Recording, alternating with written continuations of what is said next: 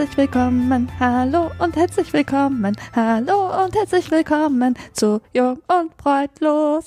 Oh, eurem Podcast, aha, ich kann das nicht singen, eurem Podcast aus der Klinik für Psychiatrie und Psychotherapie des Universitätsklinikums Freiburg. Wir sind heute zu dritt. Da wären einerseits Ismene, die Sängerin und Begrüßerin, Fachärztin für Psychiatrie. Danke. Und Moritz, frisch gebackener Vater und Urheber dieses kleinen Kindes, was uns äh, sanft eingeschrien hat. Bravo, herzlichen Glückwunsch. Bravo. herzlichen danke, Glückwunsch. Danke. Ja, mein Name ist Sebastian. Ich bin ähm, Arzt in Weiterbildung zum Psychiater und freue mich heute, euch begrüßen zu dürfen zu ja. unserer Weihnachtsfolge. Ja, Weihnachtsjahresende, alles Folge, mhm. oder? Ja. Jo. Genau. Zu diesem wunderbaren Zeitpunkt haben wir uns ein besonderes Thema ausgesucht und zwar zwischenmenschliche Konflikte. Klingt jetzt irgendwie erstmal gar nicht so erbaulich, äh, wo wir gerade so fröhlich hier vor uns hingesungen haben. Ähm, trotzdem haben wir gedacht, wir widmen uns dem Thema nochmal ein bisschen im Detail. Ähm, in welcher Form hört ihr gleich? Vorher, wie immer, unsere Oder-Fragenrunde. Ähm, ich leg einfach mal los, oder? Was sagt ihr? Ja. Okay, Leg einen drauf. Gut, hm. äh, Ismene, wir starten wie immer mit dir. Weihnachtsbaum, Weihnachtssukkulente oder Weihnachtsblumenstrauß? Ähm, Weihnachtssukkulente passt am besten, ähm, weil in, in meinem Elternhause gab es letztes Jahr auch schon keinen Weihnachtsbaum. Da gab es einen großen Weihnachtskaktus. Das sah ultra cool aus. Uh. Weihnachten in Mexiko. Oh. Und ähm, da ist die Sukkulente doch nah dran. Und Sukkulenten finde ich auch cool. Die sterben nicht so schnell. Ja, uns ein bisschen hipster, ne? Mhm, bisschen auch, ja. Bisschen arg. Sehr gut. Letztlich kennt jeder den Begriff Sukkulenten, was früher ja. noch den Botanikern vorenthalten ist echt so, ist, ist wirklich ja. so, hätte ich von mir eigentlich noch nicht gekannt. Naja, klingt ja. aber lässig. Sebi, Lichterkette, echte Kerzen oder Diskokugel? Ähm, Lichterketten und echte Kerzen und ich kann das nicht voneinander trennen, weil das so unbedingt zusammengehört. Also es sind bei mir zu Hause mehrere Lichterketten im Einsatz und mehrere echte Kerzen und ähm, da bin ich einfach Fan von so passiver Raumbeleuchtung. Ich mag Lichterketten auch im Sommer übrigens. Ich finde das toll. Bin überhaupt der Meinung, wir sollten die hängen lassen das ganze Jahr. Es ist einfach schöner. Okay, das war, das, das war mal hier äh, ja. eine Hommage an die Lichterkette. Sehr genau, gut. richtig. Ja. Okay, Ismi, nächste Runde. Schreihals, stiller Vorwurf oder Feedbackbrief? ähm, ich muss zugeben, ist, auch wenn ich nicht stolz darauf bin, es ist wahrscheinlich der stille Vorwurf. Oh, ja? Sieht man das in deinem begleitet. Gesicht? Wahrscheinlich schon. Leute, die dich gut kennen, wahrscheinlich, ne? Es kommt vielleicht aber auch darauf an, ob ich das gerade möchte, dass es gesehen wird, oder mhm. ob ich gerade so tun möchte, als wäre nichts. Okay. Es, ist, es verhält sich kompliziert. Ja, ich weiß nicht, aber ja, so richtig Schreihals, da, da funktioniert mein Gehirn zu langsam. Es okay. kommt mir immer erst später, dass das ein Anlass gewesen wäre. und dann ist die Situation vorbei. Verdammt. Verdammt. Und dann kann ich nur noch in mich hineingrollen. Okay. Du könntest ja, ja nochmal nachträglich anrufen. Oder einen Feedbackbrief schreiben. Das mache ich auch. In Großschrift. Ja, ich möchte das dann lieber auch nicht schwarz auf weiß festgehalten haben, was ja, das ich zu dem Zeitpunkt gedacht verständlich. habe. Verständlich. ja. Okay, Sebi, aus dem Zimmer rennen, gegen die Tür treten oder Boxsack boxen? Ähm, ich, ja, also das ist unangenehm, aber ich habe auch schon mal gegen eine Tür getreten. Also ich kenne das, dass dann so ein bisschen so ein Aggressionslevel sich aufstaut und das muss dann irgendwo rein und ich habe keinen Boxsack. Und, das war ähm, der Fehler. Ja, Wobei ich auch mal gehört habe, dass das gar nicht so besonders äh, gut sein soll, immer Aggression an einem Boxsack auszulassen, sondern man eher versuchen soll, so einen natürlichen Umgang mit seiner Aggression zu finden und das nicht irgendwie so auf was Körperliches zu projizieren, sondern vielleicht auch ein bisschen so damit zu arbeiten. Aber gut, das ist jetzt eher so die Kategorie Feedbackbrief, deswegen ähm, kann es schon mal passieren, dass ich gegen die Tür trete. Aber ohne die kaputt zu machen, okay. natürlich. Lassen ja. wir so stehen. Letzte Runde ist Mene, Schneeball, Schneefrau oder Schnee von gestern? Mm, Schnee von gestern, weil ähm, dank unserer Klimaerwärmung gibt es ja eigentlich keinen Schnee mehr. Das stimmt, obwohl im Moment auf dem Schwarzwald oben Schnee liegt. Mhm. Also Schneechen, aber ich glaube, noch ein bisschen weiter oben liegt wirklich Schnee. Also ich war letztes Wochenende richtig schön im dicken Schnee spazieren. Ja, das war guck. sehr schön. Hm. Ich habe gesagt, es ist Schnee von gestern. Guckt in mein Gesicht, in mein äh, Skype-Gesicht. Seht den stillen Vorwurf. Wenn ich sage, das ist Schnee von gestern, okay. dann ist das auch so. Ei, ei, Captain. Der Vorwurf Schreib war eher laut. Ja, mach das. Besser ist es. Okay, letzte Runde auch für dich, Sebastian. Eisgekühltes ja. Bier, Eiszapfen oder Eis am Stiel? eisgekühltes Bier, wobei ich die anderen Sachen jetzt auch nicht schlechter finde. So. Können wir nicht einfach auch und oder Fragen machen? Nein, das gab es schon immer nicht. Keine Unfragen. Die Summe aller Teile ist korrekt. So. Na gut, du Eiszapfen. Geschafft. Ja, Jo, sehr schön. Mori, wir haben es geschafft, aber du bist jetzt noch dran. Yo, Mhm. let's fetz. Okay, es ist eine Ergänzungsfrage, Moritz. Oh, lange nicht Wenn mehr du mir gehabt. blöd kommst, Komma, dann gebe ich dir Punkt, Punkt, Punkt. Später mal einen Feedbackbrief. Hier zum Ich bin Beispiel. leider überhaupt nicht das klang so schlagfertig. fragend. Nee, war mit Punkt, aber ich habe es falsch betont. Mit Fragezeichen. Ich find's gut. Okay. Ja, Moritz, ich habe ähnlich äh, angefangen wie du. Und zwar Faustschluss, Rundumschuss oder ohne Grundschluss. Wow. Oh, das, ist, äh, das passt irgendwie alles nicht so richtig. Ich sag mal, Fa vielleicht sage ich Faustschluss, aber das, das weiß ich nicht, was dann dem Faustschluss folgt, weil viel mehr auch nicht. Das kann man ja auch so verklemmt so seine Faust einfach schließen und dann passiert nichts. Ich glaube, so würde es wahrscheinlich bei mir ablaufen. Rundumschuss Mhm. ist zu martialisch und ohne Grundschluss. Will ich irgendwie nicht sagen, finde ich blöd, eigentlich. Okay. Okay. Also Faustschluss und dann zerknüllst du da deinen Feedbackbrief drin. Zum Beispiel. Und ich werde wahrscheinlich rot. Ich denke, das, Oh. dabei wird es bleiben. Ja, Krebsmori mit geschlossener Kralle. genau. Ja. Mit mhm. äh, Schere, ja. Schere, Schere. Mhm. Sebastian, hast du noch so einen lustigen Reim? Now I'm out of rhymes. No, okay, dann habe ich noch was ganz langweiliges, unreimiges im Streit, Mori. Jetzt mal ganz unmetaphorisch. Wütig, schmollig oder zickig? Ah, scheiße, wahrscheinlich schmollig. Ähm, denke ich, ja. Man will das nicht sein, nee, oder? Nee, will man nicht. Ich denke, es wahrscheinlich ist auch eher eine Mischung aus schmollig und zickig, ähm, aber eher schmollig, tatsächlich. Würde das so in mich reinschmollen. Wir könnten gut streiten, Mori. Toll, zwischen wütig. Vorwurf und, und Ja, aber wie, wie, aber wie, kommt, können wir wie kommt ihr denn dann schreiben. raus aus dem Schmollen? Das ist doch immer das Schwierige. Wenn man im Schmollen ist, kommt man da nicht mehr raus. Das ist doch eine, eine Einbahnstraße, Sackgasse. Nee, irgendwann die ich mir dann, ach so, war eigentlich jetzt wieder ein bisschen lächerlich und dann verbietet Mhm. man sich den Schmoll und dann geht's eigentlich. Man schmollt sich so lange an, bis man lachen muss. Genau, man macht irgendwas, was dann eher unangebracht ist und dann denkt man, äh, peinlich und dann rudert man Der zurück. Partner gar nicht, gar nicht lacht, wenn man ihn anschmollt, sondern Dann zurückschmollt. braucht man den richtigen Partner. Das oder man zieht's halt eine Weile durch und irgendwann geht's trotzdem nicht mehr, denke ich. Ja, vielleicht. Ja. Irgendwann ist passiert vielleicht auch wieder was Gutes und dann Genau. ist man Ja. happy. Also ich mache auf jeden Fall einen stillen Vorwurf an das Jahr 2020. Ich weiß nicht, wie es euch geht, Ja, Ja. hast du recht. So, oder? so richtig ganz dankbar war es nicht irgendwie, gell? Mhm. Obwohl Sollen wir man das ja in sagen unserem Feedbackbrief ja, Sollen wir mal einen? Feedbackbrief an das Jahr 2020 Ja, schicken? mhm. Ja, stimmt, letzte Ja. Folge, unser Resümee. Obwohl ich sagen muss, wir hatten am Anfang ja echt noch ein bisschen Glück, ähm, weil wir da tatsächlich auch noch normal aufnehmen konnten. Das war machbar mit Abständen und allem. Jetzt ist das ja wegen der Abstands, äh, wegen der Haushaltsregel auch nicht mehr möglich. Ja. Und natürlich auch, ähm, also macht ja schon auch Sinn, reduzieren, was geht. Aber so für das Podcast-Feeling, was wir, glaube ich, über eine lange Zeit jetzt hatten, war, ist es nicht so einfach, ne? Die Skype-Ersatzthese hier. Also ähm, schon alleine, wie lange es immer dauert, bis dann wirklich alles irgendwie stimmt und sich alle hören und dann bricht es immer wieder ab zwischendrin. Ähm, und die, die ganzen netten kleinen äh, Pausen zwischendrin, die fallen auch weg. Ja. Und ich kann gar nicht mehr Ismene ansehen, ob sie gerade einen stillen Vorwurf im Gesicht trägt oder ähm, ob sie reden möchte oder ob Moritz der Meinung nicht- ist. Ob Sebastian gleich gegen die Tür treten will. ja, genau. Und, und wir haben dieses kleine bisschen versetzte, ähm, na, wie heißt es hier, Zeit. Na, das, das ist nicht förderlich für den. Gesprächsfluss. Ja, eine Latentia. Latenz. Nee, Latentias. Ja, wenn ihr Bock habt, könnt ihr ja mal uns schreiben, wie es euch so geht mit dem Jahr 2020 und vielleicht welche, welche Podcast-thematischen Einschränkungen ihr erlitten habt. Ob ihr jetzt selber einen Podcast macht oder ob ihr auch Einschränkungen beim Hören habt oder wie auch immer. Weil Mhm. man will sich's nicht eingestehen, aber ein bisschen dran knabbern tut man trotzdem, ne? Man denkt sich immer, ach so, Mhm. man muss halt durch, so ist es halt, geht ja allen so, aber irgendwie äh, bemitleiden wir uns ja trotzdem. Jetzt jedes Mal hier. Total.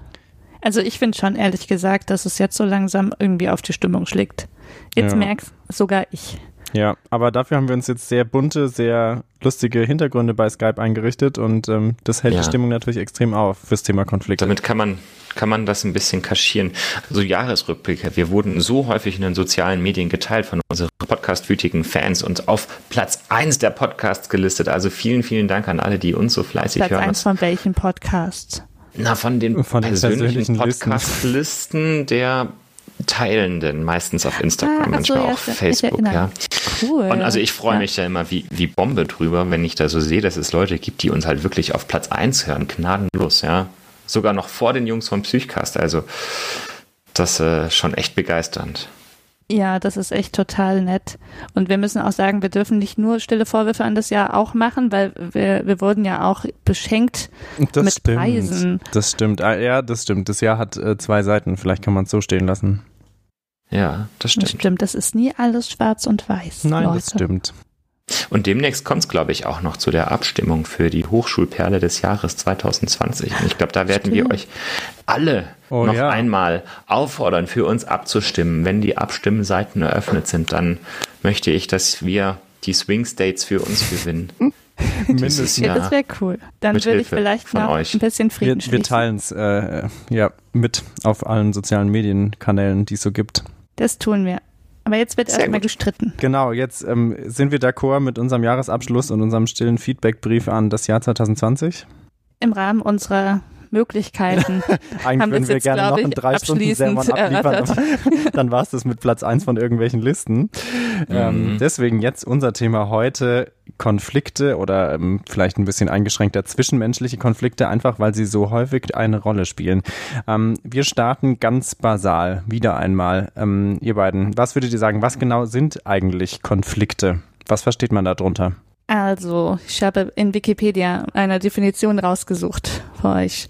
Ähm, ich kann ja nicht so gut Latein, aber ähm, Konfligere spricht man das so aus, daher kommt Würde das sagen, äh, ja. Wort Konflikt. Ja. Äh, das bedeutet zusammentreffen oder kämpfen und äh, das passiert immer dann, wenn verschiedene Interessen oder Ziele oder auch Wertevorstellungen ähm, aufeinandertreffen von verschiedenen Personen oder Organisationen oder Gruppen und ähm, wenn diese nicht miteinander vereinbar sind und ähm, wenn wenn es da jetzt zu einem Aufeinandertreffen kommt, dann spricht man von einem Konflikt.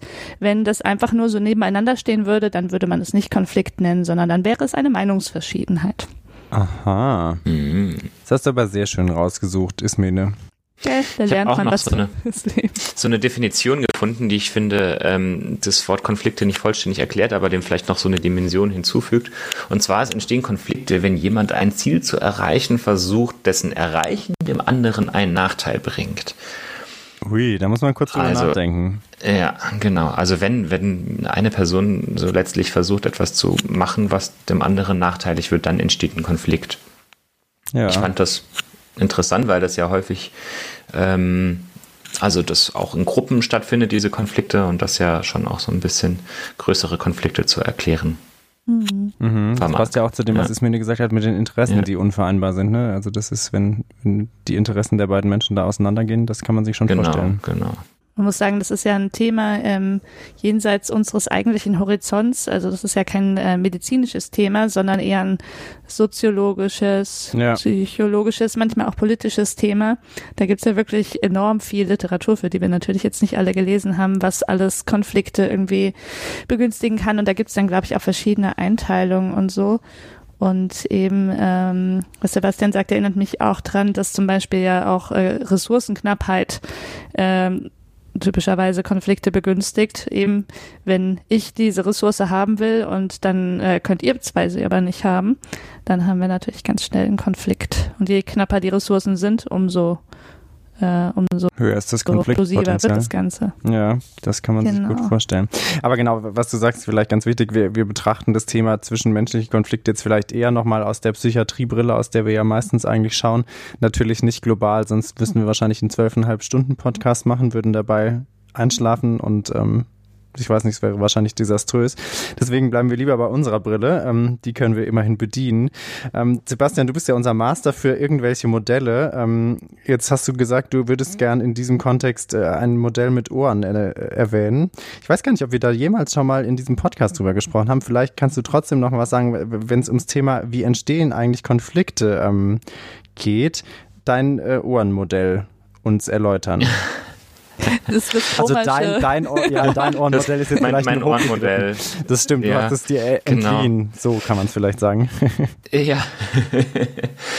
also, ähm, das ähm, eigentliche Vier-Ohren-Modell, über das ich sprechen wollte, ist von ähm, Schulz von Thun, einem Kommunikationswissenschaftler, das in den 80er Jahren entworfen wurde. Und ähm, eigentlich habe ich gedacht, dass ich erst ein bisschen später darauf einsteige. Oh, sorry. Ähm, aber es macht nichts. Wir können ja schon mal so ein bisschen anfangen, darüber zu sprechen, weil ähm, es ja schon auch aus der Definition der Konflikte herausgeht, dass Konflikte einem auch häufig ein Resultat von Kommunikation sind oder zumindest, äh, wenn wir kommunizieren, sehr schnell und sehr gerne Konflikte entstehen. Und ähm, Schulz von Thun hat das versucht, ein bisschen zu erklären damit, ähm, dass, dass unsere Kommunikation sich aufteilt in vier verschiedene Ebenen und ähm, hat diese Ebenen definiert, als einmal, dass, dass es eine Ebene gibt des Sachinhaltes, des Appells, der Selbstkundgabe und des Beziehungshinweises. Das ist jetzt sehr schwer zu erklären, ähm, ohne ähm, ein Beispiel dafür zu kriegen. Zum Beispiel der Sender, also die Person, die ausspricht, ähm, sagt die Frau zum Mann, ganz klassisch, der Müll ist voll. Und jetzt kann diese Aussage natürlich auf einer Sachebene gemeinsam als Information, dass der Müll voll ist und keine weiteren ähm, Bedeutungen damit einhergehen. Es kann damit ein Appell verknüpft sein.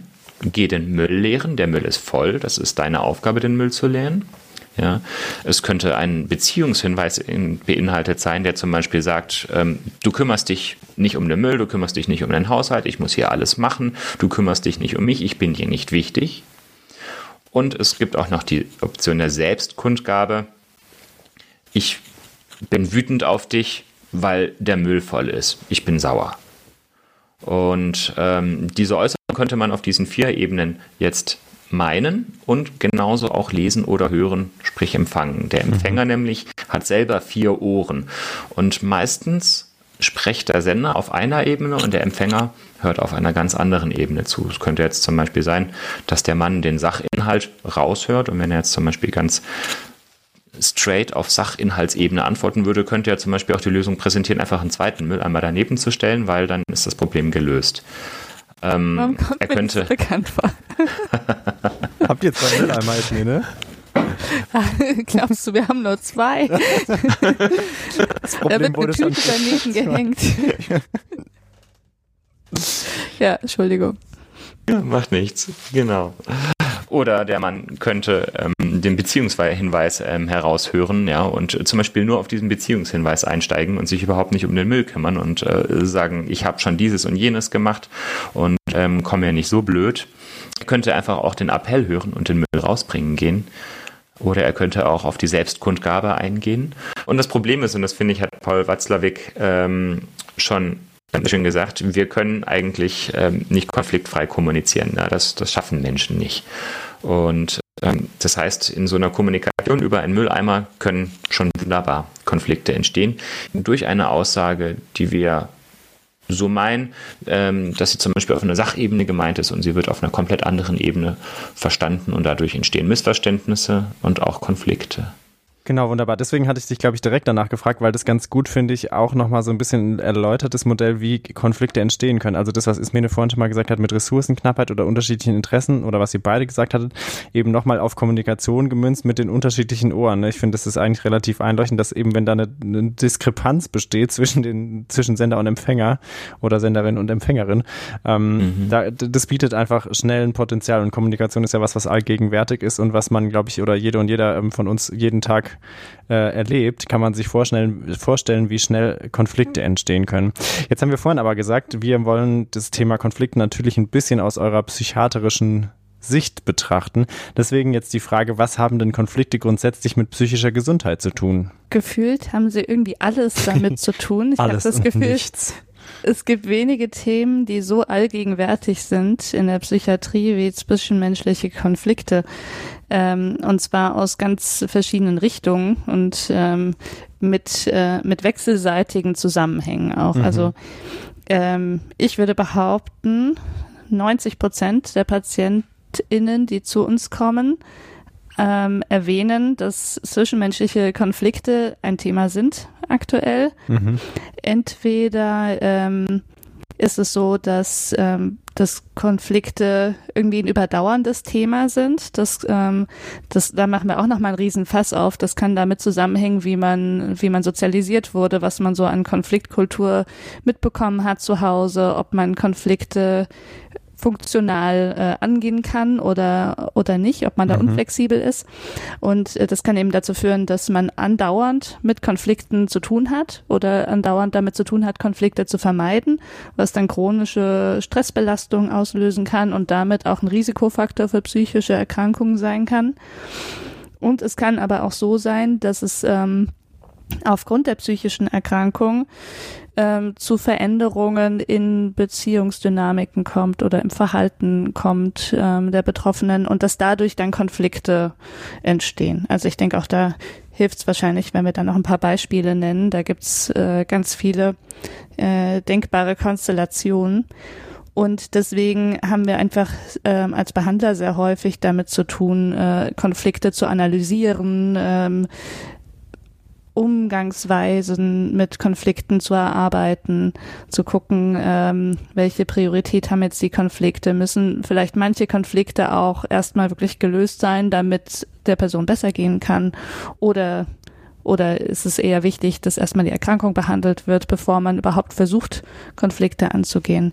Also wir haben da ständig mit zu tun. Genau, klingt tatsächlich so, als wären Konflikte ein bisschen allgegenwärtig in eurem psychiatrischen Alltag. Ähm, ganz spannend, ja tatsächlich dieses so ein bisschen von zwei, zwei Richtungen ne? und dass es eben auch in der Anamnese eine Rolle spielt, aber auch in der Therapie und irgendwie in der Diag also überall. Ähm, und jetzt hast du gerade schon gesagt, vielleicht ist es gar nicht schlecht, mal ein paar Beispiele zu nennen. Das wäre jetzt nämlich auch meine nächste Frage an euch. Gibt es denn psychische äh, ähm, Erkrankungen, die sozusagen prädestinieren für Konflikte, also im Sinne von, die besonders ähm, dazu beitragen können, vielleicht, dass Menschen in Konflikte oder zwischenmenschliche Konflikte geraten? Ja, also wenn wir mal vielleicht anfangen, so auf der Skala der lauten Konflikte, dann würde ich zum Beispiel ganz oben mal ähm, manische Störungen, Suchterkrankungen ranken. Das sind so die, die Konflikte, die am deutlichsten und am unübersehbarsten zutage kommen und wo es ähm, krasse Konflikte zwischen dem erkrankten Individuum und seiner Umwelt gibt. Also ähm, mhm. ich denke, in der Manie haben wir in der Manie-Folge oder in der bipolaren Folge schon mehrfach besprochen. Es gibt eine dysphorische Gereiztheit bei Manien, ähm, die bei manchen Patienten ausbricht. Aber auch wenn es irgendwie eine euphorische ähm, Antriebssteigerung ist, die vorliegt, ist das meistens etwas, was vom Umfeld nicht gutiert wird, überhaupt nicht ähm, nicht verarbeitet werden kann. Es kommt zu Grenzüberschreitungen, zu Konflikten, zu Abgrenzungskonflikten mit anderen Menschen, teilweise auch zu Konflikten um materielle Dinge. Es ist eigentlich die Konfliktmasse schier unendlich. Ähm, und das sehen wir zum Beispiel auch häufig bei notfälligen Vorstellungen von den, den Patienten jetzt im, im Notdienst, dass wir auch zuerst mal einen Konflikt mit denen bekommen, weil die gar nicht da sein wollen, weil die andere Sachen im Kopf haben. Genauso mhm. mit Alkohol.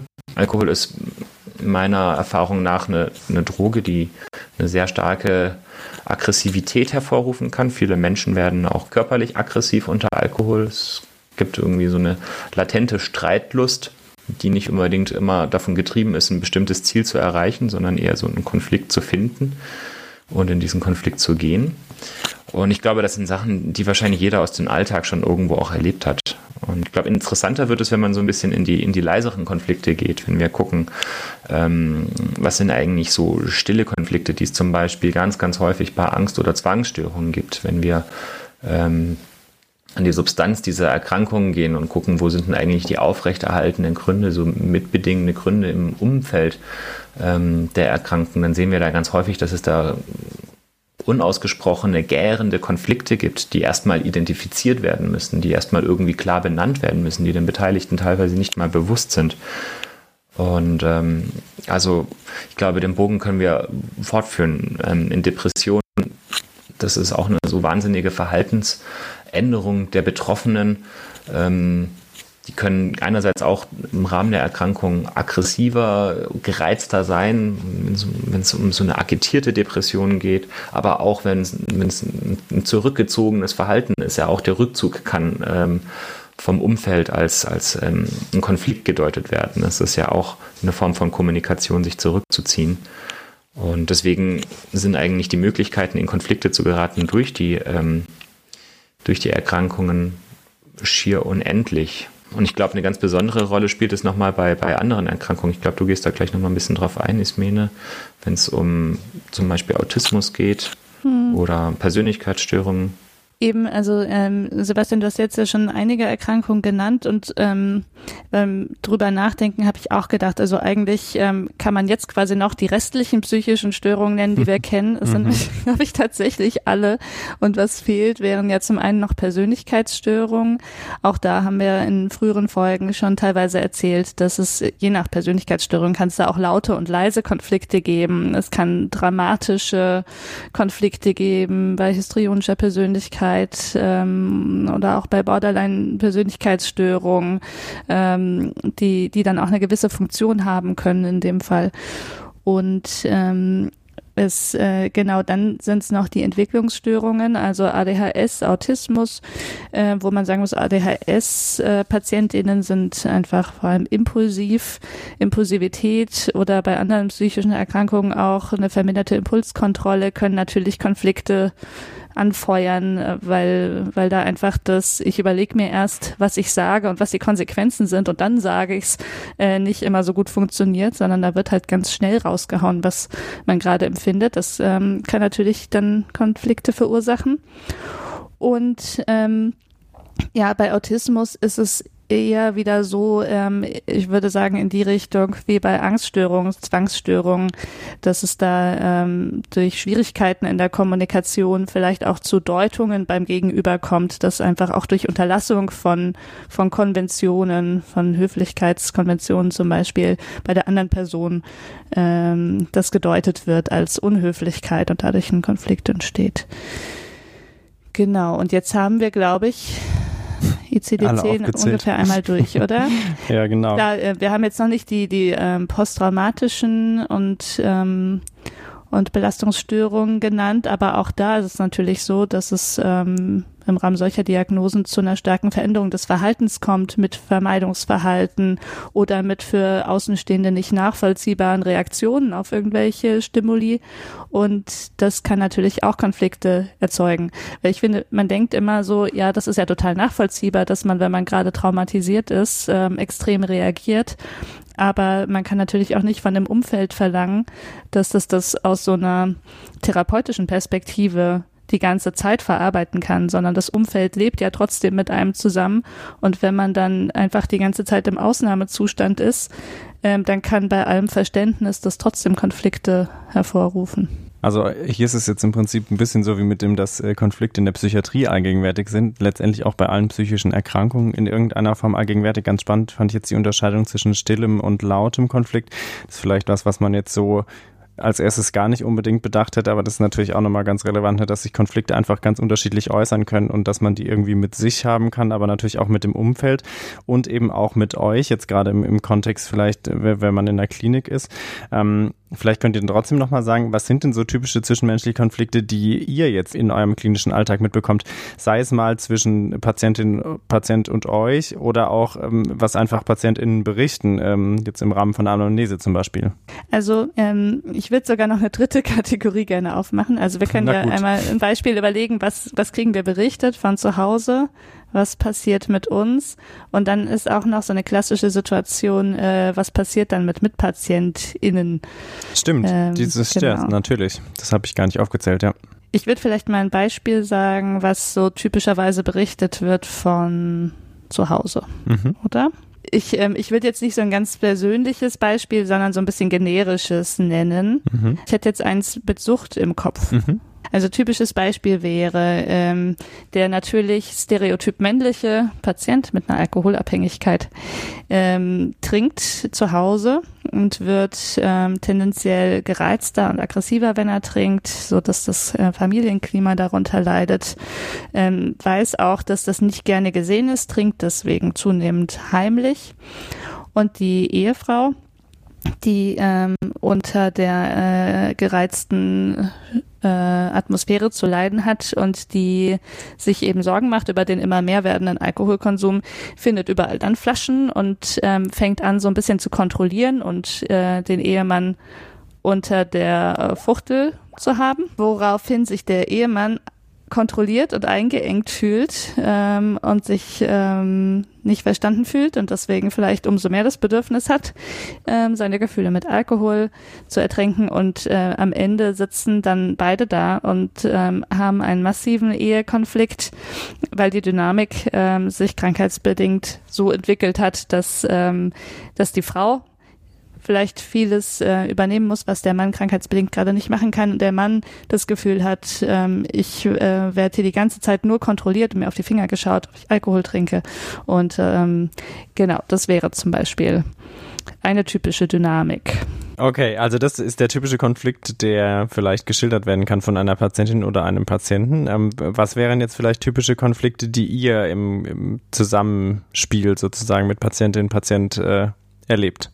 Also was ich zum Beispiel sehr häufig ähm, mit den Patienten erlebe, ist, dass äh, wir schon in den Konflikt geraten, wenn es darum geht, das Krankheitsmodell anzunehmen. Ähm, zum Beispiel nehmen wir eine depressive Patientin, ähm, die eingewiesen wurde in die Klinik, einfach auch auf großen Druck ihrer Familie hin und wenig Krankheitseinsicht verfügt und eigentlich der Meinung ist, dass sie ein fürchterlich schlechter Mensch ist, in allen Belangen versagt hat und dass ihre Wahrnehmung auch zu 100 Prozent richtig ist. Und dann ähm, sitzen wir in einem Einzelgespräch und versuchen herauszuarbeiten, dass es sich um eine Erkrankung handelt, ja, und dass sie sich jetzt als krank ansieht. Und das ist schwer ähm, für diese Patientin zu akzeptieren und sie hält dagegen. Ja, und das ist kein, kein, kein Konflikt, der jetzt irgendwie massiert auftritt, aber mhm. es ist so, dass, dass, ein, dass ein Gegeneinanderarbeiten stattfindet. Und das finde ich ein sehr häufiges ähm, Problem, was wir ganz, ganz häufig am, haben beim Therapieeinstieg, dass wir versuchen, ein Krankheitsmodell zu vermitteln, was auch gar nicht erstmal sofort so gerne angenommen wird, gar nicht gerne akzeptiert wird, weil es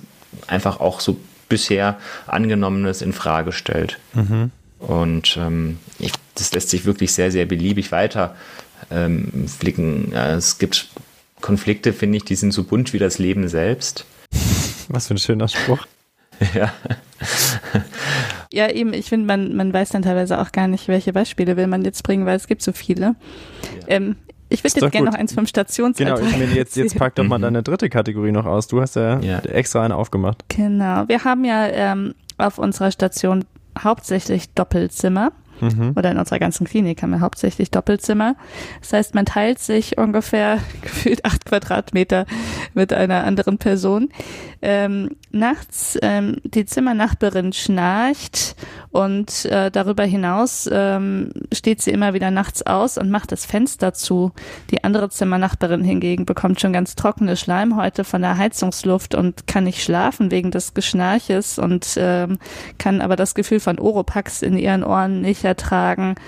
Und ähm, dann sind alle müde äh, den ganzen Tag und dann, äh, dann begegnet man sich im Zimmer. Die eine äh, Patientin möchte vielleicht gerade was lesen, die andere stellt ihre Teetasse auf den Tisch und dann sagt die Lesende, musst du die jetzt so dahin knallen? Immer machst du alles so laut.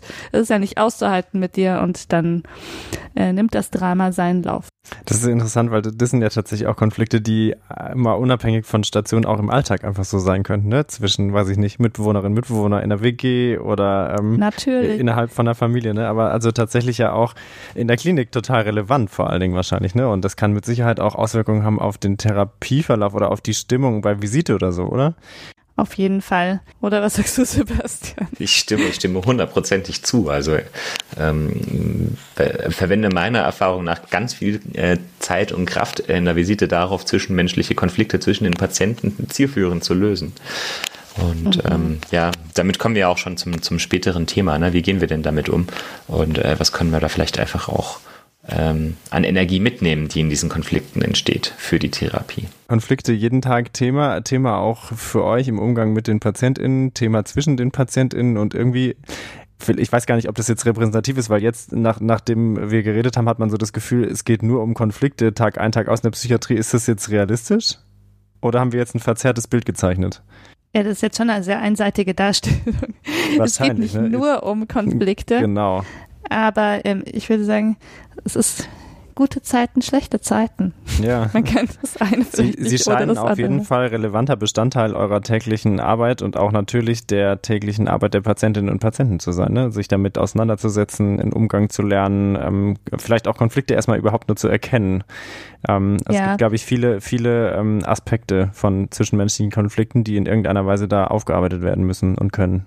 Total, aber ich glaube, es ist auch ganz wichtig, was du sagst. Ähm, das ist jetzt natürlich äh, eine sehr defizitorientierte So, Darstellung. so kann man, so, so von klingt's besser. zwischenmenschlichen Beziehungen, die Ja. wir hier heute in dieser Folge machen, weil es heute um Konflikte gibt. Genauso könnte man natürlich auch über zwischenmenschliche Ressourcen sprechen und über ähm, Über Tagesstruktur. Man könnte auch den Eindruck bekommen, alles ist Tagesstruktur. Wenn Oder alles ist. Schlafstörung, könnte man auch. so. Also Ja. das ist halt wirklich so ein Klassiker-Thema, aber es ist Ja. auch nicht das Einzige, was wir haben. Und genauso wie es Konflikte gibt, gibt es ja auch ähm, entstehende, ähm, ganz gewinnbringende Freundschaften und Ja. unterstützende MitpatientInnen-Beziehungen auf Station. Genau. Genau, vielleicht wichtig das nochmal zu sagen. Trotzdem äh, gucken wir heute nicht nur durch die Psychiatriebrille, sondern auch durch die Konfliktbrille und deswegen ist das so dunkel eingefärbt vielleicht. Ähm, jetzt mal weg von den allgegenwärtigen äh, Konflikten bei euch auf Station und im klinischen Alltag. Ähm, was passiert denn bei einem Konflikt eigentlich im Körper? Kann man das äh, in irgendeiner Form zusammenfassen? Da passiert ziemlich viel, ziemlich viel gleichzeitig. Und ähm, es passiert auch vieles, was äh, natürlich im Gehirn ähm, gar nicht so gut verstanden ist. Aber was wir im Großen und Ganzen sagen können, ist, dass auf jeden Fall Stress entsteht. Und ähm, Stress ist ähm, Sympathikus aktivierend. Ja, also das ist so ein bisschen eins von zwei Nervensystemen, das wir haben. Und äh, wenn wir den Parasympathikus haben, dann ist das so der Baluda Bär. Das ist das Gemütliche. Ja, das ähm, probier's mal mit Gemütlichkeitssystem. Und der Sympathikus ist der Stress, der der Fight, Flight, Fright, also ähm, kämpfen, fliehen oder fürchten. Ähm, Nerventeil. Und ähm, dieser, dieser Sympathikus wird aktiviert. Das heißt, wir stellen uns auf einen Konflikt ein. Ja? Das könnte jetzt ein Konflikt mit einem Säbelzahntiger sein oder auch mit unserem ähm, Höhlenkompagnon. auf jeden Fall könnten die Fetzen fliegen. Und ähm, der Körper macht sich bereit, sich auch körperlich auseinanderzusetzen. Und das, das führt zu Stress. Also Menschen, die in einem chronischen Konflikt leben, haben auch auf Dauer eine erhöhte Ausschüttung von Cortisol. Das ist ein körpereigenes Stresshormon, das unseren Körper in die Lage versetzt, gut in diesem Konflikt zu funktionieren. Es fährt unnötige körperliche Funktionen wie die Verdauung ähm, zum Beispiel herunter und stellt Energie äh, für diesen Streit, für diese Stresssituation zur Verfügung. Aber auf Dauer ist das nicht gut, weil der Körper eben nicht zur Ruhe kommt, weil er nicht aus, diesem, aus dieser Aktivierung rauskommt. Und er braucht eigentlich ein ausgewogenes Gleichgewicht zwischen Sympathikus und Parasympathikus. Und wir haben eine sehr hohe Sympathikusaktivität. Das heißt, die Menschen sind gestresst, sie haben einen hohen Muskeltonus, sie nehmen eventuell sogar Gewicht ab oder fangen an, aus Stress zu essen. Und das kennen wir alles so ein bisschen von der Entstehung psychischer Erkrankungen. Und vielleicht erinnert sich der eine oder die andere daran, dass wir mal über das Stress-Vulnerabilitätsmodell gesprochen haben. Ein Modell zur Entstehung von psychischen Erkrankungen, wo wir einfach auch ähm, sagen, eine große Menge an Stress kann eben dazu führen, dass psychische Erkrankungen getriggert werden. Das Fass wird immer voller, um in deinen Worten zu bleiben. Genau. Das Stressfass. genau, das Stressfass. Ja, das ist irgendwie ganz interessant, finde ich, weil diese, also das Wort Stress ist ja eh so ein bisschen äh, inflationär, glaube ich, in unserem Alltag zu finden, aber trotzdem eben ganz relevant, dass der Stress ja wirklich auch eine körperliche Reaktion ist, ne, was du gesagt hast mit dem Cortisol. Das ist ja tatsächlich ein Wirkmechanismus, der einen Stress auslöst, in, nicht im Sinne von, ich bin gestresst, weil ich heute so viel zu tun habe, sondern der Körper hat eine, eine richtige Stressreaktion und es kann eben auf Dauer einfach wirklich zu Folgeschäden führen. Das heißt, äh, Konflikte auf Dauer sind auf jeden Fall nicht gut was ja wieder zurück dazu führt, dass äh, das ganz großer Teil eben auch von Therapie ist, irgendwie einen Umgang mit Konflikten zu finden, Lösungen zu suchen, ähm, eher nach Ressourcen zu gucken. Ähm, das macht das Ganze ja nochmal viel verstehbarer. Jetzt ähm, haben wir in der letzten Folge über beruhigende äh, Medikamente gesprochen. Deswegen natürlich meine Frage an euch, gibt es denn jetzt auch das Antikonflikt-Medikament? Also ich bin jetzt hier voller Konflikte. Ähm, was muss ich einwerfen sozusagen? Sebastian, drei, zwei, eins. Nein. Nein. Oh Gibt's Mann. nicht. Gibt's Ah. nicht. Gut, ich habe ich hab's mir schon fast gedacht. Ähm, Also Konflikte sind nichts, was man mit Medikamenten angeht. Ähm, was, was, äh, ja, was dann? Also doch, man kann sie mit Medikamenten angehen, wenn man sie gerne äh, größer machen möchte. Ach so, also, also was dann hat er schon erzählt. Okay, das, das äh, also was heißt Medikament? Booster-Medikament oder wie? Also ja, man könnte, man könnte zum Beispiel, wie Sebastian schon gesagt hat, Alkohol oder Drogen, wie zum Beispiel Kokain oder Speed oder andere Aufputschmittel zu sich nehmen, ähm, die einen noch so ein bisschen impulsiver und Impulskontroll gestörter machen. Mhm. Also interessant. Dann kann man es richtig krachen lassen. Also eben genau Konflikte. andersrum. Nicht, nicht Konflikt lösen, sondern Konflikt bestärkend. Ja. Mhm. Ich meine, was können wir sagen? Ähm, es gibt Medikamente, die allgemein dämpfend wirken. Das heißt, mhm. die können so ein bisschen das allgemeine Erregungsniveau ähm, mindern. Mhm. Da sind wir schon wieder so ein bisschen in der Richtung wie bei unserer letzten Folge mhm. mit den ähm, akut beruhigenden Medikamenten. Ja. Und man kann natürlich mit Medikamenten auch psychische Störungen im Idealfall heilen, verbessern, äh, wie jetzt zum Beispiel eine Depression und damit ähm, die sekundären Konfliktanfeuerer äh, versuchen zu vermindern. Aber das Problem ist, ähm, die Konflikte, die bis dahin schon entstanden sind, die lösen sich dadurch ja nicht ähm, von alleine wieder auf. Mhm. Das heißt, die hat man dann trotzdem noch. Also es gibt nicht das Wundermittel gegen Konflikte. Ähm, was aber vielleicht trotzdem nochmal relevant ist, jetzt hier an der Stelle, wo wir jetzt wieder mal über Medikamente sprechen, ähm, trotzdem ist natürlich wahrscheinlich die Psychotherapie ein ganz relevanter Baustein in der ja, ich weiß gar nicht, ob man sagen kann, Therapie von Konflikten, so, so, so ist es ja nicht, aber in der Bewältigung oder, oder in dem, im, im Lernen vom Umgang mit Konflikten. Mhm. Total. Also in der, in der Psychotherapie ist es ein essentieller Bestandteil, eben einen produktiven Umgang mit Konflikten zu erwirken. Und wir haben zum Beispiel auch ähm, Gruppentherapieformen bei uns in der Klinik, das soziale Kompetenztraining, in der ein großer Baustein einfach ist, eben Konflikte zu bewältigen und auch in Konflikten standhaft zu bleiben und dafür sein, für seine Ziele einzustehen und ähm, auf, eine, auf eine sinnvolle Art und Weise in Konflikte zu gehen, ohne Angst davor zu haben, ohne die zu vermeiden, ohne das Konflikte zur Eskalation zu bringen. Mhm. Und ähm, ich glaube, der Erfolg im Leben und ähm, der Erfolg so einer Therapie bemisst sich immer auch sehr gut daran, wie gut die Konfliktfähigkeit ähm, dadurch dann wird. Also lassen wir stehen, es gibt nicht das Antikonfliktmedikament, es gibt irgendeine Sachen, die Konflikte befeuern können und äh, trotzdem können Medikamente irgendwie auch wirken, aber vor allen Dingen relevant ist äh, jetzt gerade im Kontext Psychiatrie natürlich ähm, eine Therapie. Ähm, ich denke so, äh, was man im Alltag mit Sicherheit ganz häufig hat, ist irgendwie Ressourcen zu fördern oder selber einen Umgang damit zu finden, was jetzt nicht unbedingt einer Therapie bedarf, aber was wahrscheinlich jeder und jeder irgendwie immer, immer wieder auch mit sich selber ausmacht oder was man eben auch im Laufe seines Lebens lernt. Ähm, da gibt es wahrscheinlich einfach unterschiedliche unterschiedliche, ähm, sag ich mal, Möglichkeiten. Und wenn man eben von einer psychischen Erkrankung betroffen ist, wahrscheinlich auch, können diese Möglichkeiten einfach auch beschränkt sein durch die Erkrankung. Und dann ist es eben vielleicht so, dass man dann euch braucht sozusagen, also euch und die Therapie. Genau. Okay, ähm, jetzt haben wir vorhin schon gehört, ähm, es gibt Situationen, in denen ihr ähm, in einem Konflikt seid mit einer Patientin oder einem Patienten. Sebastian hat gesagt, es ist zum Beispiel schon dann, wenn es darum geht, jemandem zu erklären, dass sie oder er ähm, eine Erkrankung hat und die Person das in dem Moment vielleicht überhaupt nicht hören will. Ähm, wie ist jetzt eure Taktik, eure Ressource sozusagen, mit solchen Konflikten umzugehen? Also das ist natürlich, da gibt es verschiedene Strategien ähm, und das hängt immer sehr, finde ich, von der jeweiligen Situation ab. Mhm. Also ich finde, das hängt äh, zum einen sehr davon ab, ob ich mich in einem Konflikt mit einer Person befinde, die freiwillig bei mir in Behandlung ist. Ähm, oder ob ich mich in einem äh, Notfallkonflikt befinde, also wo wir ja ganz häufig ganz diametral entgegengesetzte Interessen haben. Mhm. Ähm, da ähm, muss man natürlich komplett anders mit umgehen. Ja, das und wir kann man haben, sich vorstellen. Ähm, Genau, und wir haben ähm, sowas wie Deeskalations-, also verbales Deeskalationstraining auch in der Klinik. Da werden äh, ein paar Strategien vermittelt. Mhm. Ich glaube, wir können das nur anreißen. Aber ähm, was ich ganz interessant fand, weil Sebastian ja das Vier-Ohren-Modell mit eingebracht hat, ist, ähm, in, in Situationen, die wir verbal deeskalieren möchten, weil wir das Gefühl haben, so, oh, ähm, hier ist gerade wirklich äh, Spannung in der Luft. Ähm, wir wir haben es vielleicht auch mit jemandem, der potenziell aggressiv werden könnte, zu tun. Ähm, da wurde uns eine äh, Technik vermittelt, wie wir in der Kommunikation uns verhalten sollen. Und zwar wurde uns da explizit beigebracht, eben nicht so sehr, was wir normalerweise tun, auf dem Appellort zu hören. Mhm. Weil wir, wir möchten natürlich normalerweise immer sofort eine Lösung finden und wenn jemand einen Wunsch äußert, äh, möchten wir gerne dem entgegenkommen, um so den Konflikt zu entschärfen.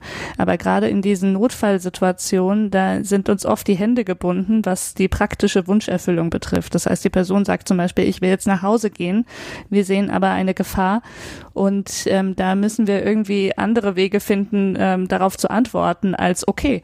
Ähm, dann gehen sie jetzt doch nach Hause. Mhm. Und ähm, da äh, wird ganz viel Wert drauf gelegt, dass man ähm, das erstmal sich anhört, was die Person sagt, spiegelt und versucht, ähm, das zu, ähm, zu paraphrasieren, sage ich jetzt mal, mhm. äh, ohne, ohne gleich auf eine, auf eine Handlung irgendwie abzielen zu wollen, ohne gleich in so einen Aktionismus zu fallen. Und ähm, das kombinieren wir dann mit ähm, nonverbalen ähm, Strategien, dass man einfach versucht, seine Körpersprache zu nutzen, seine ähm, seine Intonation zu benutzen, seine Stimme, ähm, um die Situation zu entschärfen. So, ich weiß nicht, ob ich das jetzt gut erklärt habe. Doch, ich habe es verstanden. Ich denke, wir machen vieles dann wahrscheinlich im Laufe der Zeit auch automatisch. Deswegen ist manchmal gar nicht so einfach, das äh, in Worte zu fassen, was da alles dazugehört. Vielleicht fällt Sebastian noch was ein. Also das ist auf jeden Fall richtig, ne, dass wir die, die ähm die Motive unseres Gegenübers validieren und dass wir ähm, dem Gegenüber auch das Gefühl geben, gesehen, gehört zu werden. Gleichzeitig habe ich auch gelernt, dass es relativ wichtig ist, dem aber auch mit einer entsprechenden Körpersprache, Stimmlautstärke entgegenzutreten. Ein aggressiv auftretendes Gegenüber, was körperlich sehr präsent äh, ist, Dominanz ausstrahlt zum Beispiel, da sollte man nicht sitzen bleiben, da sollte man sich nicht in der Ecke stellen, sondern auch eine entsprechende Haltung ein nehmen, die ähm, in eine Abwehr geht und das dann auch direkt thematisieren. Ja. Ich fühle mich bedroht und ähm, versuchen das dann auch sehr schnell anzusprechen, was, was in der Situation ähm, nicht gut ist. Ja. Wenn wir jetzt eben körperliche Symptome haben. Ansonsten ich finde total richtig und es gilt ja eigentlich auch nicht nur für so Notsituationen, sondern auch generell für zwischenmenschliche Konflikte, dass zumindest beobachte ich, dass viele Menschen immer sehr stark auf dem Appellohr hören und immer, wenn ein Problem mhm. berichtet mhm. wird, gleich eine Lösung finden möchten. Ja. Und das finde ich einfach auch generell einen guten Tipp, dass ähm, viele Menschen einfach auch das Bedürfnis haben, sich auszukotzen. Und ähm, dass dieses Auskotzen an sich wenn das gehört wird, schon eine therapeutische Wirkung hat und die Situation erträglicher macht und dass mhm. danach gar nicht mehr so unbedingt die Lösung, das ist, was gefragt ist, sondern der, das, gemeinsame Verdauen dieses Missstandes, der beklagt wird. Mhm. Ja, Auch nochmal ganz wichtig. Ähm, ganz spannend, weil man eben merkt, äh, Konflikt Bewältigung oder dem, der Umgang damit äh, findet auch wieder auf verschiedenen Ebenen statt. Ne, ist mir, du hast gesagt, das Verbale, aber eben auch das mimische, körperliche, wie du es dann mhm. geschildert hast, Sebastian, spielt eine ganz große Rolle. Also es sind echt viele Ebenen, die man ja auch äh, in der Situation bei sich selber erstmal bemerken und dann eben äh, damit umgehen muss. Was ich nochmal kurz nachfragen wollte, ähm, Sebastian, du hast gesagt, Gefühle validieren, das ist, glaube ich, tatsächlich auch so ein bisschen äh, Psychiatrie-Jargon. Vielleicht kannst mhm. du das unseren Hörerinnen und Hörern nochmal ganz kurz erklären, was es das heißt, wenn man die Gefühle von jemandem validiert. Also validieren ist ja was, was Ismene ganz gut kann, wenn es ähm, darum geht, dass ich mich mal wieder über meine Arbeitszeiten beklage bei Ismene und sage, ich komme immer so spät aus der Klinik heraus und dann bin ich ganz traurig, dass ich so wenig Zeit habe, meinen Weihnachtsbaum anzugucken. Und dann ähm, geht Ismene mit mir nicht meine Tagesstruktur durch und überlegt, wo ich noch mehr Zeit zusammensparen kann, dass ich früh aus der Klinik herauskomme, sondern sie sagt mir, oh, das ist ja echt Scheiße schade das. und das ist ja. scheiße, ja. Sie findet dann auch drastische Worte, ja, und versucht dann auf ja. meiner Ebene mitzuschwingen. Ich fühle mich gehört, ich fühle mich verstanden. Das nennen wir Validierung. Das heißt, ich habe jemandem klar gemacht, wie es mir geht. Das Gegenüber hat mitgeschwungen und meine Nachricht ist angekommen. Ja, ich habe sozusagen eine Empfangsbestätigung bekommen. Und mhm. ähm, damit ist für mich einfach schon viel von dem Problem plötzlich viel besser, weil ich mich mitgeteilt habe, weil ich jemand anderem sagen konnte, ich habe da ein Problem. Mhm. Wer weiß, wofür es gut ist, aber es hilft. Ja, kann, ja, kann man sich ja schon gut vorstellen. Entschuldigung, ja. Kennt ihr das, wenn ihr euch auskotzen wollt über irgendein Problem und dann äh, geratet ihr aber an jemanden, der dann sagt so, oh, hast du schon das probiert? Mhm. Du kannst doch morgens aufstehen und dann Sport machen mhm. wenn du so spät aus der Arbeit kommst. Ich weiß auch nicht. Es, ähm, das ist nicht immer, was man hören möchte. Und dann explodiert ein kleines Wölkchen im Kopf und man denkt, ja. nein! Keiner versteht mich. Ja, es ist echt so, man will es echt gar nicht hören, sondern man will einfach hören, dass es schlimm ist, was einem widerfahren ist. Also ja. Also mir geht es häufig so, dass ich einfach hören will, ja, es stimmt. Es ist wirklich ganz schlimm. Alles. Validiert euch, mhm. Leute. Ja, mehr mhm. Validierung. Mhm.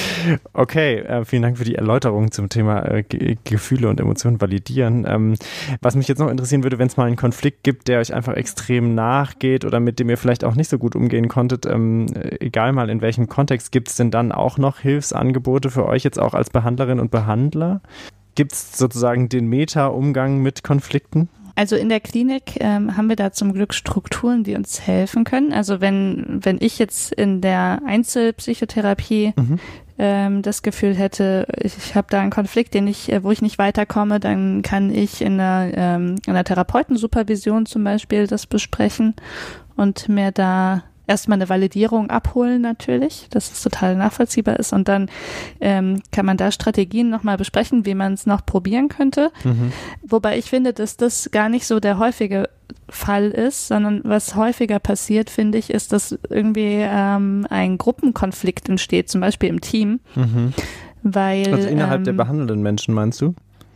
Ähm, ja, genau. Mhm. Also weil es sind ja ganz verschiedene Berufsgruppen bei der Behandlung beteiligt mhm. und ähm, diese Berufsgruppen haben natürlich auch unterschiedliche Interessen. Mhm. Also ähm, ganz vereinfacht gesagt, wie kann man das denn jetzt ganz vereinfacht sagen?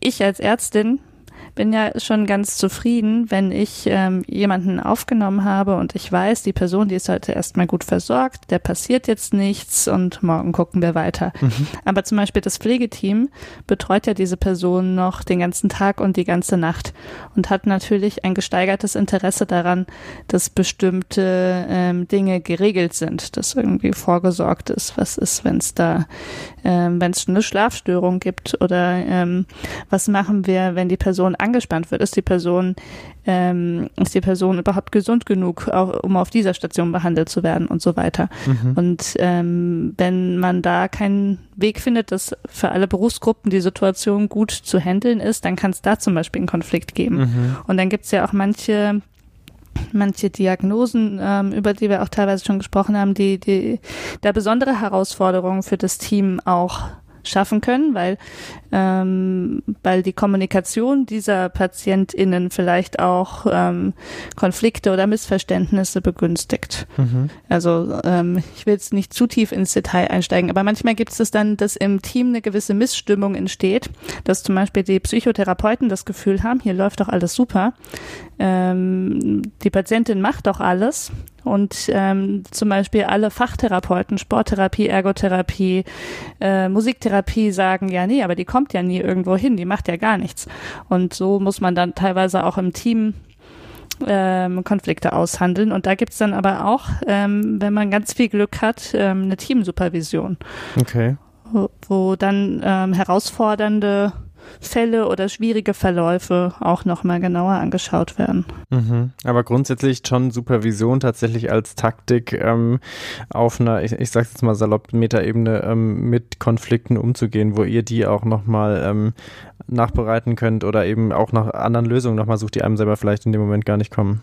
Ja. Korrekt. Okay, also auch hier äh, hört man wieder, es gibt verschiedene Möglichkeiten, äh, in Konflikte zu geraten und mit Konflikten umzugehen. Ähm, jetzt äh, widmen wir uns so langsam dem Ende dieser Folge und zwar, ähm, wir, wir stehen ja jetzt kurz vor den Weihnachtstagen und je nachdem, gut, dieses Jahr wird Weihnachten, glaube ich, für viele Menschen tatsächlich ganz anders ausfallen als vielleicht sonst. Wenn, wenn wir uns jetzt äh, an ein Weihnachten vor Corona zurückerinnern, es ist gerade die Situation viel Familie, viel aufeinander sitzen, viel Kekse viel Essen, ähm, bietet grundsätzlich schon auch eine gewisse, äh, sage ich mal, Potenz, was ähm, Kommunikationsproblematiken äh, und Konflikte zu Hause angeht.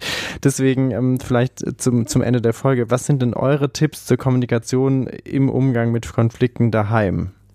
Nicht den letzten Keks essen. Sehr wichtig, das stimmt. Ja, also ähm, zunächst mal finde ich, fängt Kommunikation beim Zuhören an. Und ähm, da möchte ich wirklich alle mal herzlich einladen, sich vielleicht doch nochmal genauer mit dem Vier-Ohren-Modell zu beschäftigen. Ich finde meistens nicht, dass man es nach einer gehörten Erklärung verstanden hat, sondern es ist was, was sich lohnt, nochmal durchzulesen. Also mhm.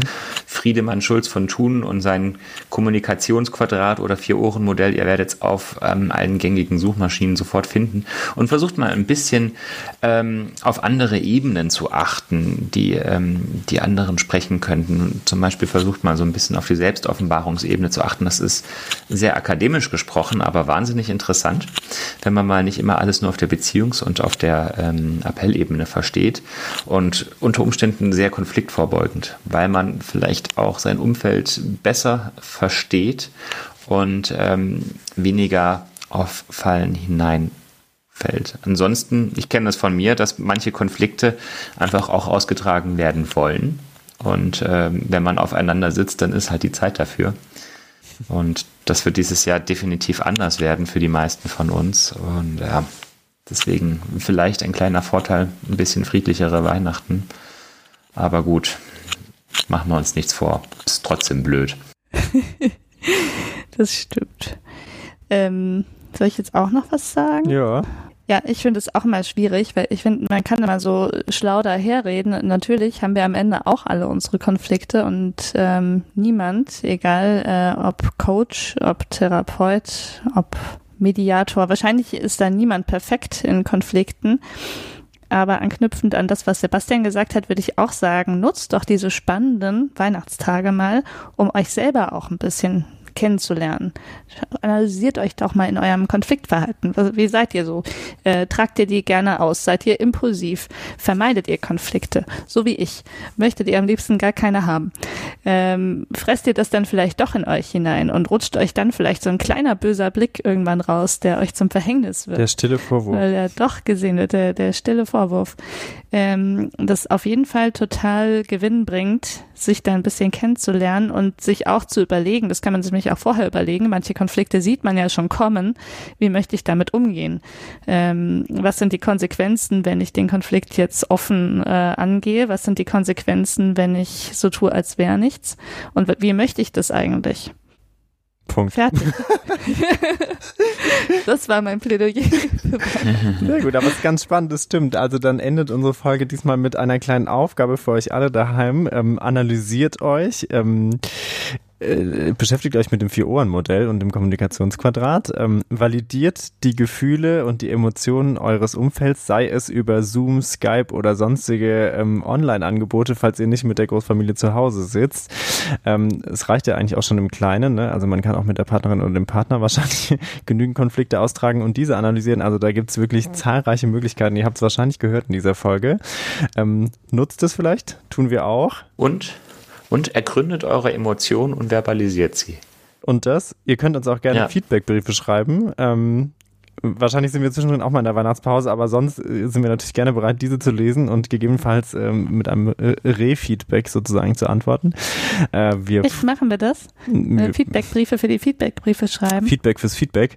Wenn ein Feedbackbrief kommt und der das hergibt, denke ich, kann man sich das auf jeden Fall überlegen. Obwohl man ja sagen muss, wir sind lausige Antworten und brauchen immer richtig lange. Ähm, oh, deswegen ja, rechnet vielleicht mit einem Feedbackbrief im Jahr 2023, aber ähm, ja, er kann ja kommen. Vielleicht kriegen wir dann auch einen Konflikt mit unseren HörerInnen, Vielleicht. weil wir nie antworten. Ja, wir arbeiten daran.